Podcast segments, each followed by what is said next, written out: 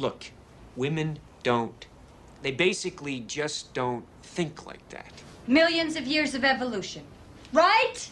Men have to stick it in every place they can, but for women, women, it is just about security and commitment and uh, whatever the fuck else. A little oversimplified, Alice, but yes, something like that. If you men only knew. I'll tell you what I do know is you got a little stoned tonight, you've been trying to pick a fight with me, and now you're trying to make me jealous. You've never been jealous about me, have you? Hey everybody, welcome back to the Look Dog Podcast. This is your host, Elias Rouse. Today we are discussing Stanley Kubrick's final film, Eyes Wide Shut, 1999. This is actually based off of the novel Traumnovelle, as uh, written by Arthur Schnitzler, screenplay by Frederic Raphael, and Stanley Kubrick. A New York City doctor embarks on a harrowing night long odyssey of sexual and moral discovery after his wife reveals a painful secret to him. This rated R 2 hour 39 minute movie is one of the final films of Stanley Kubrick. Most people know him best for, I mean, Eyes Wide Shut being one, 2001: Space Odyssey, Clockwork Orange, Barry Lyndon, and Full Metal Jacket, The Shining. You know, uh, Lolita, Spartacus. He's done tons of movies that have transcended pop culture and film slash cinema. Uh, this movie I specifically wanted to go back and check out uh, because, well, it is Christmas time, and a lot of people say Eyes Wide Shut is a pretty, pretty well known Christmas movie. Um, on a $65 million budget, one of Stanley Kubrick's bigger budgets, the opening weekend was only 21 worldwide it brought in 162 so it, it didn't do smashing record it didn't smash records. But then again if you go back and look at kubrick's older stuff uh, a lot of this stuff was not sma- uh, a critical success. Sorry uh, uh, they were a critical darling but they weren't a commercial success. That means they critics liked it but commer- commercially didn't make tons of money. This movie stars tom cruise as william dr william harford and Nicole Kidman as Alice Harford. Um, they were actually dating at the time during this movie, and it is rumored that Eyes Wide Shut is the reason that they are absolute they are no longer together. This movie is known for having the longest shoot uh, in the Guinness Book of World Records at 400 days of shooting, which is pretty insane for if if you calculate how long most movies are nowhere near that. Um, so let me see. Let me see. Um, let's talk about some of the technicals that I really liked about this movie. Visually, it's captivating. The writing has us questioning what's real and what's not. So there's always this kind of dream state that is going on within this uh, kind of. It's not exactly one long night. It's kind of like one or two long nights. So let's just say that. And there is this air of white male superiority in this. It's not really a pro of the movie, but it's something that I I definitely noticed within this film. It can be traced back to the fact that it's a 1999 movie and there just wasn't that much diversity in movies. But if you go back and look at this, the majority of the cast, both both uh, that you see, you know, the main cast and then the red shirts, they're all um, white or Caucasian, if whatever you want to say. The Christmas attire, uh, or, or sorry, setting looked amazing. I think that anytime that there's uh, lights in the background, you know, there's ornaments and all of that fancy stuff, the trees, the snow on the ground, it's just beautiful. The soundtrack and score is very ominous in a way that I was not ready to hear. Um, let me see. The costuming towards the second half of the film is very impressive. There is some big detail that is had or focused on the costuming towards the second half. Now let's go to the cons. The cons mostly wrap around the treatment of women. Now, I kind of feel like the treatment of women is is very odd. There's some weird underage treatment um, of women. Why why are they sexualizing them? Why do they have to sexualize almost every woman in this uh, movie?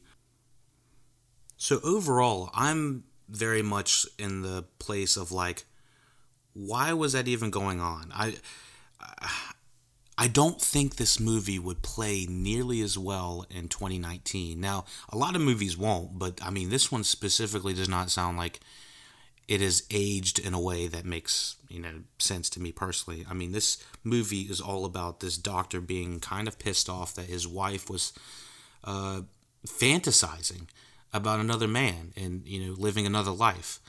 Now, she didn't actually go and do this or anything like that, but it's that that's the kicker for him to kind of go on this uh, odyssey of self uh, sexual self discovery, and I don't know the way that the women kind of flock after our main character are.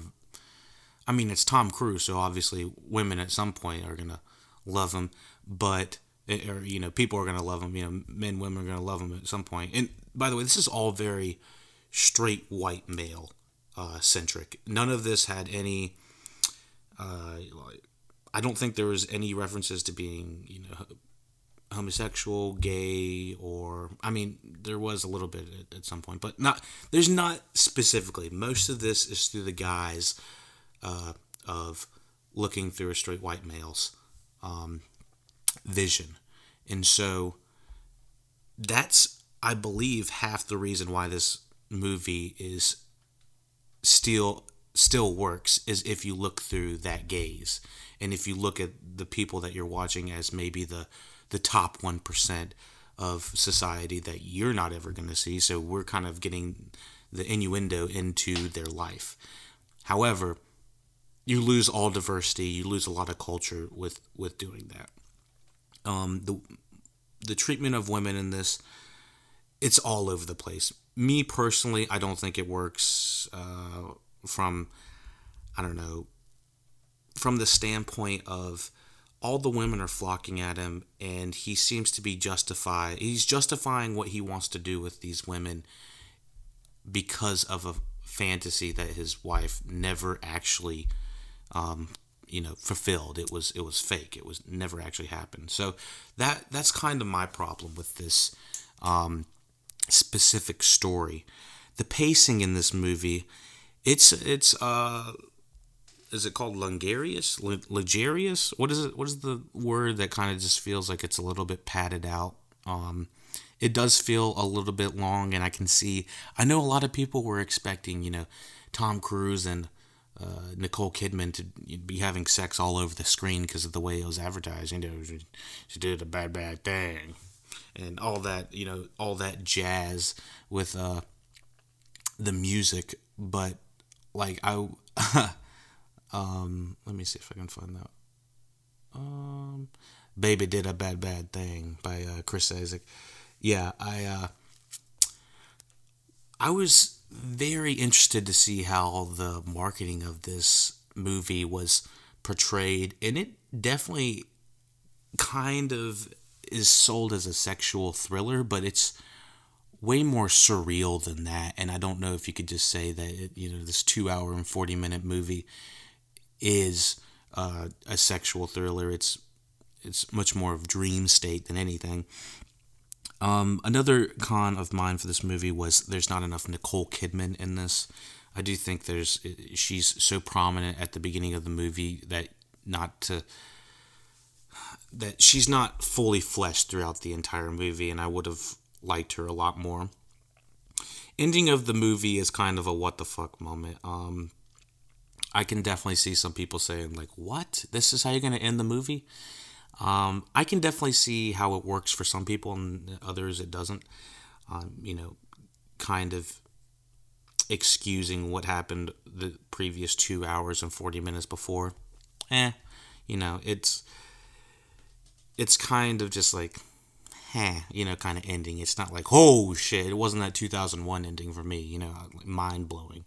So, uh, that's kind of how I felt about the end. A couple things about this movie was mostly shot in the UK because Kubrick did not like flying, so um, that's that's pretty crazy. As well as, uh, and honestly, not living in New York, I couldn't really tell. I thought that most of the corner scenes looked pretty legit, like like uh, New York. Apparently, he had architects go to New York to actually measure the size of the streets and the sidewalks and uh, you know what the lamps look like and stuff like that so that he could recreate the set and over in UK. So I, I was really surprised by the um, links this guy went uh, Stanley Kubrick went to just have the movie near uh, have the movie filmed near him.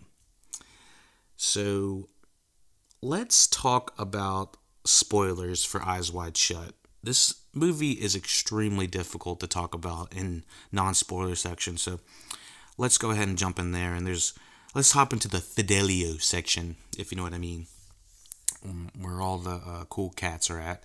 So I had heard about the big uh, reveal in this Eyes Wide Shut movie before. I had seen a couple other movies that had referenced uh, you know, big orgy scenes at the end, and they were like, "Oh yeah, we have a eyes wide shut type scenario," or that's what most people would refer to as. Now, this little séance or ceremony or cult or whatever the fuck is going on at this uh, at this house happens a lot sooner in the movie than I was expecting. So this is where I would immediately um, I I immediately would disclose that the details and the cult scenes right before the orgies begin, you see all of the uh, you see all of the people in the masks and the robes and the this weird séance going on, and each individual of one of those masks had to have been picked out. I don't have any details about the the specific masks that were picked out, but each one had to be picked out and i swear there's a hundred over a hundred different masks and each one looks specifically different no one looks the same even you know tom cruise has a very specific mask and look everyone just looks very stark and different and i, I honestly i was like whoa this is you know some next level costuming and stuff like that so i really like that department of, of this movie the um the let me see. Okay, so the actual orgy was a lot different than I actually had in my head. There's only like I don't know, like a handful of women for like it looked like two or three hundred men, assuming all of those men, all of those people in black hoods were men. I was just like, this is not adequate. this is not uh I've seen other orgy scenes, I guess, on film that, you know, did not feature, you know, an 8 to 300 uh, ratio or something like that. And I was like, how is this going to work? And so Kubrick kind of does this tracking shot of Tom Cruise going through the orgy scene through the house and it is awkward. The music's weird. The, the you know it's, it's, ritualistic almost, and people there's just large amounts of people just standing on the sides of the uh, of of the screen, and I was honestly surprised that out of all of the naked people we see in this, I don't know how many naked women we see in this movie. It, it's over ten probably. Uh, we don't see I don't think we see a single guy naked in this, or if we do, it's like just his ass. It's like really you're gonna go to the rated R length to not show a, a full frontal male just because you know it's it's a dick. It just it, it I don't understand what the thinking is when they're like, yes, we can have Nicole Kidman bare ass on the very first screen scene of the movie, but I swear if we show even one pube of a guy, it's like all of a sudden it's World War Three. No, it's it it just seemed so obvious to me that they were trying to cover the male gaze up only to focus on the female gaze and it really did throw me out of the loop. It's not like I was like I needed all these guys to just be naked or something like that, but from a natural standpoint, it doesn't make any sense why we wouldn't. It it, it didn't at all. And at one point, Tom Cruise, uh, Dr. William Harford's character, Tom Cruise, is told he has to strip. I was like, damn, they're really gonna make Tom Cruise strip and I was like, how much? What you know? What what is the budget on this movie? Is that is that where the fifty million went to? Because I mean, uh, these are some pretty high caliber um, actors uh, on this uh, movie. So how much did they pay Nicole Kidman to get naked on screen? I don't know how many times we saw her front, back, left, right, and uh, and in the fantasy, I believe that she's naked in that as well um, that Tom Cruise keeps having about her and that sailor guy, the naval officer. Um, so I was like, damn, they're gonna have Tom. Once Tom Cruise is like uh, addressed in the seance, they're like, you don't belong here. You don't know the second password.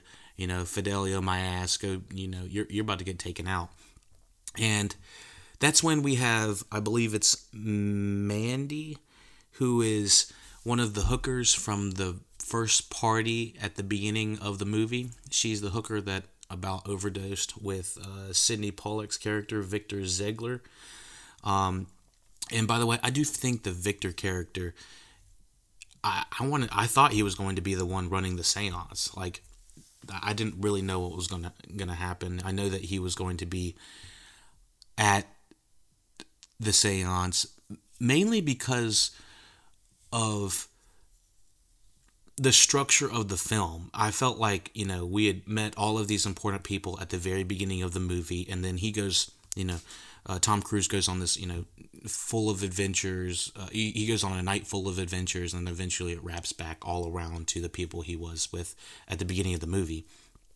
And I will say, it was a tad predictable in a way when it came down to that. Like, I was like, okay, clearly uh, Victor is going to be involved, the you know rich asshole with the hooker in the beginning. What I didn't know was going to happen was that basically everything that happened at the cult meeting, Victor ends up saying that it was a charade.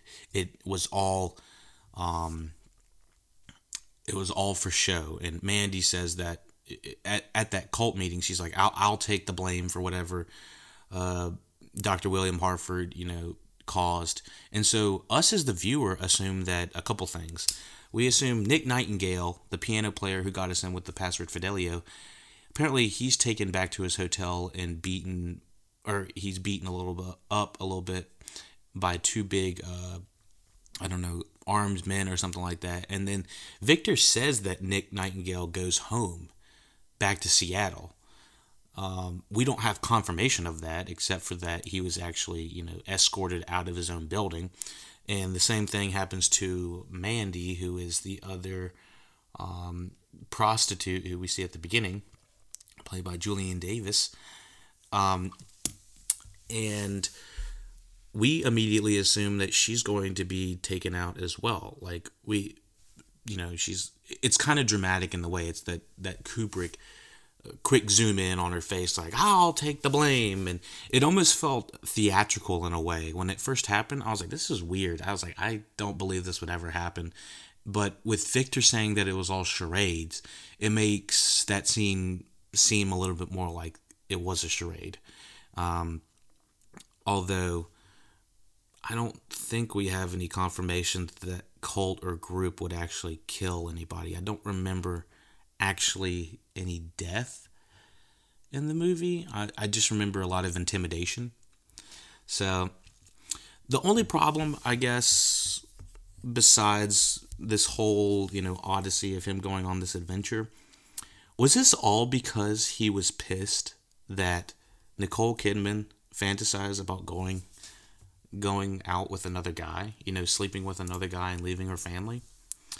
I uh felt that a little weak. I felt like that was definitely the weakest point of the movie. I was like, how how would you justify this? You know, Tom Cruise uh, has this big blow up with Nicole Kidman at the beginning of the movie, and that's what it what really is the triggering event. You know, he's like, I don't. He Bill believes women to be inclined to be uh, loyal, and the entire movie, women are sexualized, and they flock after him. Our examples are the women at the party, the Russian's uh, daughter, uh, the patient's daughter, the first hooker he runs into on the street, and then the hooker's roommate, and then Mandy. He has women all night flocking to, to him, and we actually find out one of the first hooker has AIDS, and it's kind of like, oh, he almost slept with that woman. It's like, what does that have to say about that? You know, it it kind of dampers the mood that Tom Cruise is. You know, obviously he's about to cheat on Nicole Kidman, but I mean, knowing that she has AIDS kind of recontextualizes that um, that scene as well. It's like, oh my gosh, maybe you shouldn't be running around acting like a fool, um, you know, laying with hookers and whatnot.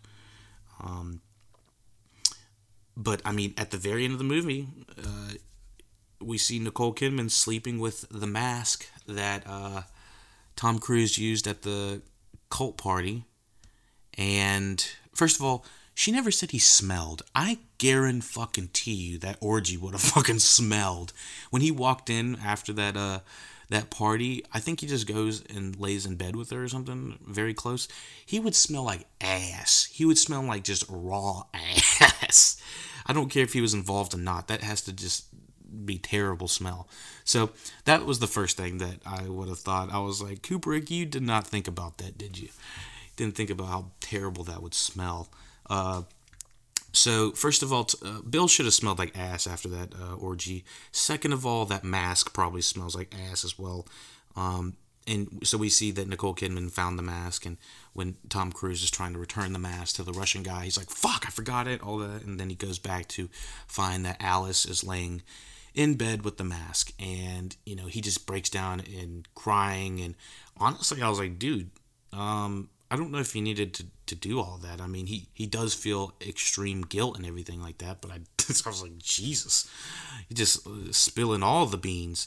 And so he's uh, he's like, I'll tell you everything.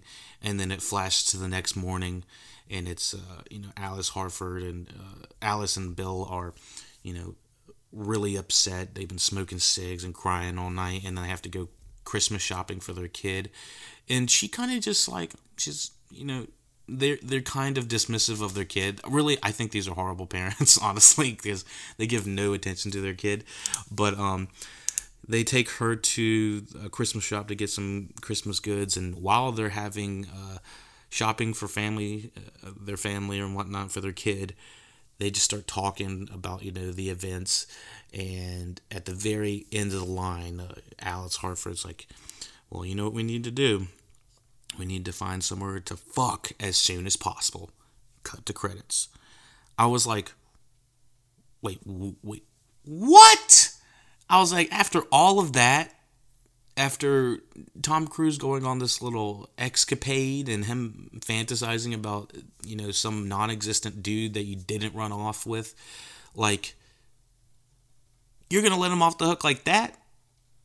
Like, dang! I do not believe that they're they would just sit there and say, "Oh, thank goodness we have the love that we do." You know, it it, it seemed like it just swept everything under the rug in a way for me personally. I'm not sure if that's how the novel ends, but if that's the way the movie's gonna end, I mean, it's just like I could definitely see this not working as an ending for a lot of people.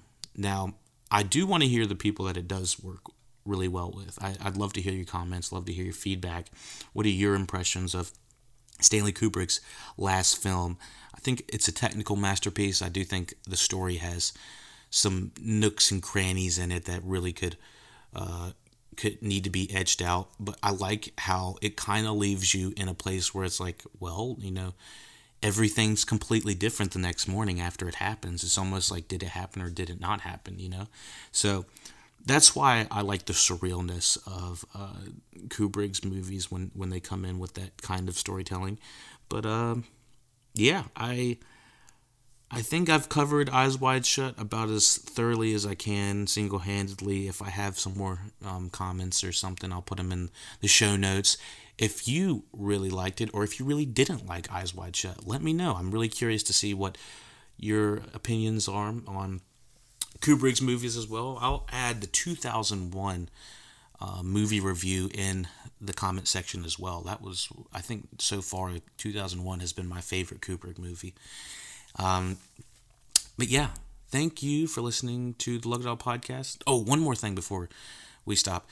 I was almost banking money that Nicole Kidman was going to be under one of those masks at the party, or she was going to be one of the prostitutes.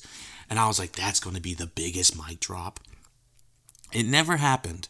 However, she does have this weird dream, kind of as if she was there. So, um, it's it's an interesting thriller. So, check out Eyes Wide Shut when you can. Shoot a comment, shoot a question. Let me know what you think.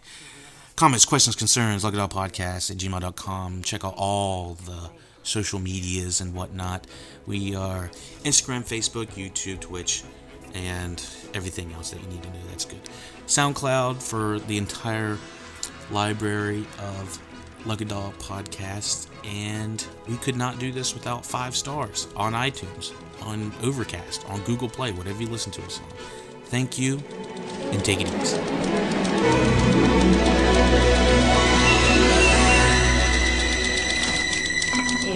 You men only knew.